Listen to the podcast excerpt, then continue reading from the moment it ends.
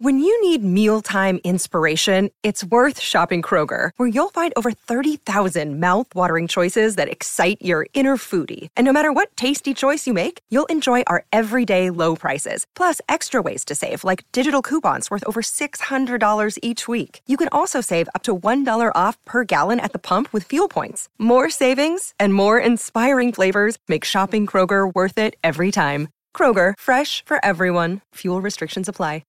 Want to witness the world's biggest football game? Head to iCanWin.com.au, predict Australia's score with a crystal ball, and it could be you and a friend at the FIFA World Cup Qatar 2022 semi finals, all thanks to McDonald's. Maccas, together and loving it. TNC's apply. Mark Evans is about to join us. Gold Coast has been a major discussion right throughout the week. All manner of theories from shut them down to give them the suite of help that they need. The AFL's uh, right in behind its idea. They denied that um, any of the institutional flaws are theirs from the outset, which I think is a, a, a debatable point. So the chief executive is about to join us. The, the, the concept of bringing in a player like Sean, Shaun Burgoyne, does that appeal to you, Kane? Yeah, it does. Yeah, I think um, cause, just because I've got some first-hand experience with, with Chad and his role at the Giants, and he went up there with Dean Brogan when, when Chad thought he was finished. I mean, Shaun doesn't share that that sentiment. I think he wants to play 400 games. I think uh, Robbo said on 360 during the week. Jared, so he doesn't share that. Chad thought he was gone, and uh, I think the most enjoyable time of his footy was those two years at the Giants, where he played a significant role in helping the youngsters. So, absolutely, there's merit in it. Uh, Mark Evans is with us, the chief executive of the Suns. Mark, welcome to Crunch Time. Uh, thanks, Jared. You're a bit stuck in traffic. I'm not used to the Melbourne traffic anymore. So uh, there's a couple of weeks every year, it seems, that the course resumes. Cut our losses, shut the Gold Coast down. Now that you've been there for a little while, do you find that disrespectful, naive? What, what's your attitude when that when those rumblings gather momentum again? I certainly regard it as naive, but I'm also not silly enough to realise when you have two bad performances like that, that the question, those questions will come. But um, I'm, I'm, quite happy to tell people what the strategy is. And when we, we told people that last year, um, I think most people thought we that was the right strategy for the time. Now, we're coming into the start of this year, we thought there would be times where that would be tested in terms of what you see on field, and actually very, very happy with the way the boys and the, the coaching team have performed for the vast majority of the year. The, the strategy, just in a nutshell, is to go to the, the draft over consecutive years and get high end talent, to bring players in from other clubs, uh, whatever age, mid mid year, mid career, or end of career, who we think can help us lay the foundations. So that strategy hasn't changed, and, and that will be the same strategy we take again this year. It's just one on the, the biggest picture. Um, there's a deal between the AFL and the Queensland government which even if everyone decided this was an eternal failure, there's a period of time that this can't be adjusted, isn't there?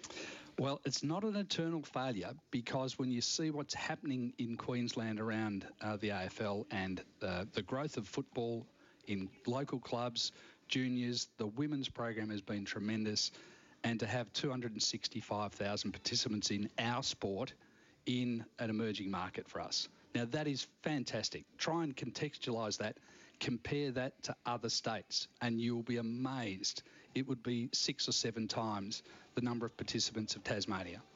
So, what it is, though, it's still very, very young in terms of that participation. It's the front end of trying to get them to our game, trying to get them to play our game, to understand our game, to fall in love with our game, to choose a team, to come to the game, buy a membership, buy merchandise. That's a longer road, but it, it's, uh, it's a very, very exciting road to be on.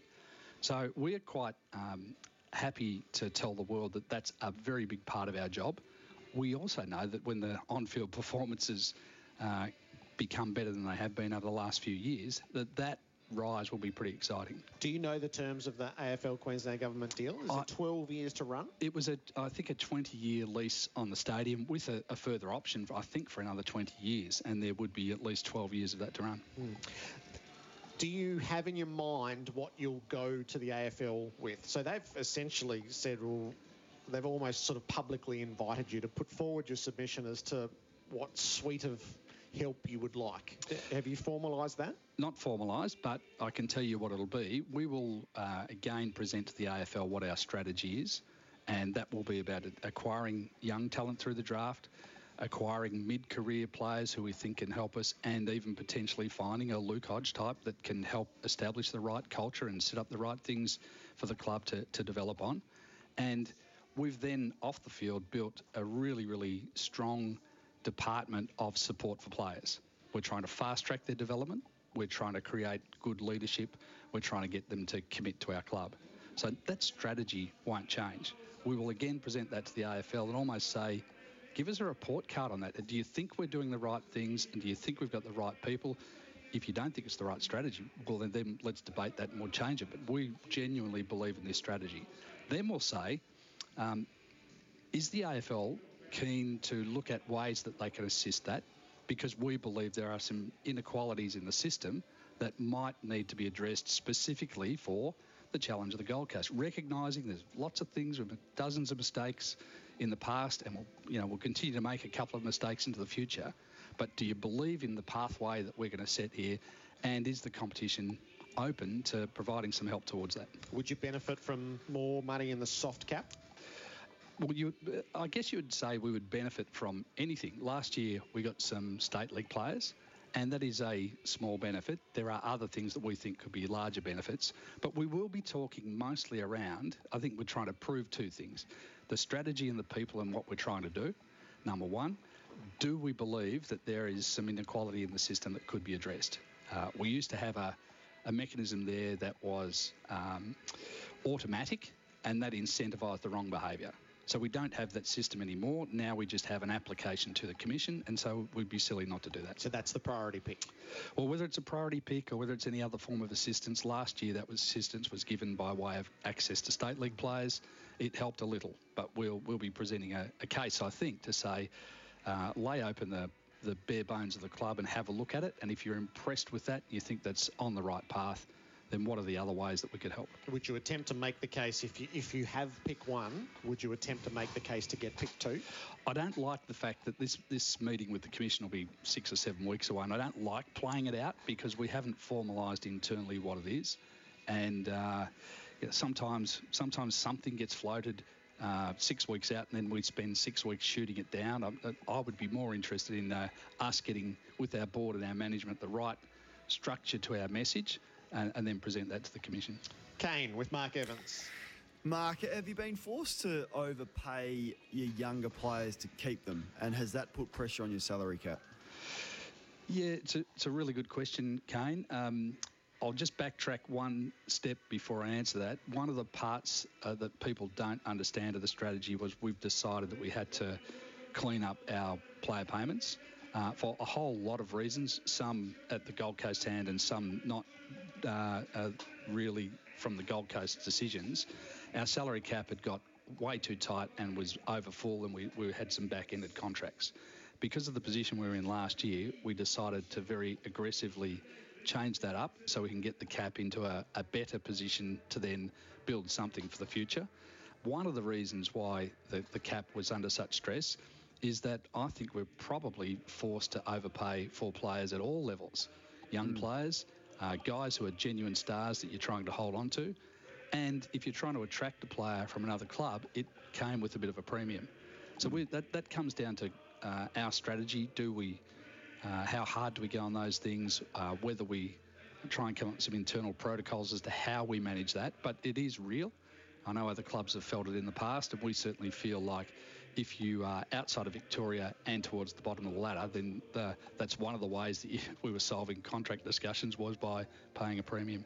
Mm, yeah, because uh, um, for the outside supporter that, that, sees, you know, you haven't finished above 12th in the, in the entirety. So how have you overpaid players? I can understand you've done that to keep them. But I guess there's a cultural issue with that as well because I think essentially you want players to stay because they want to play for the club, not because you're going to pay them the most money. I mean, how do you go about fixing that?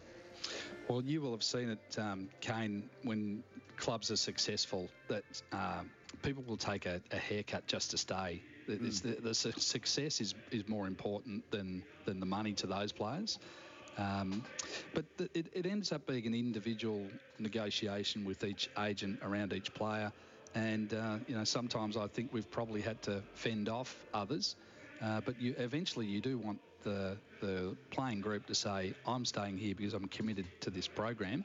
and uh, I can see that it's going to deliver the things that I need it to deliver for me as a player. Um, I've got good coaching, good mateship, and a good chance of success.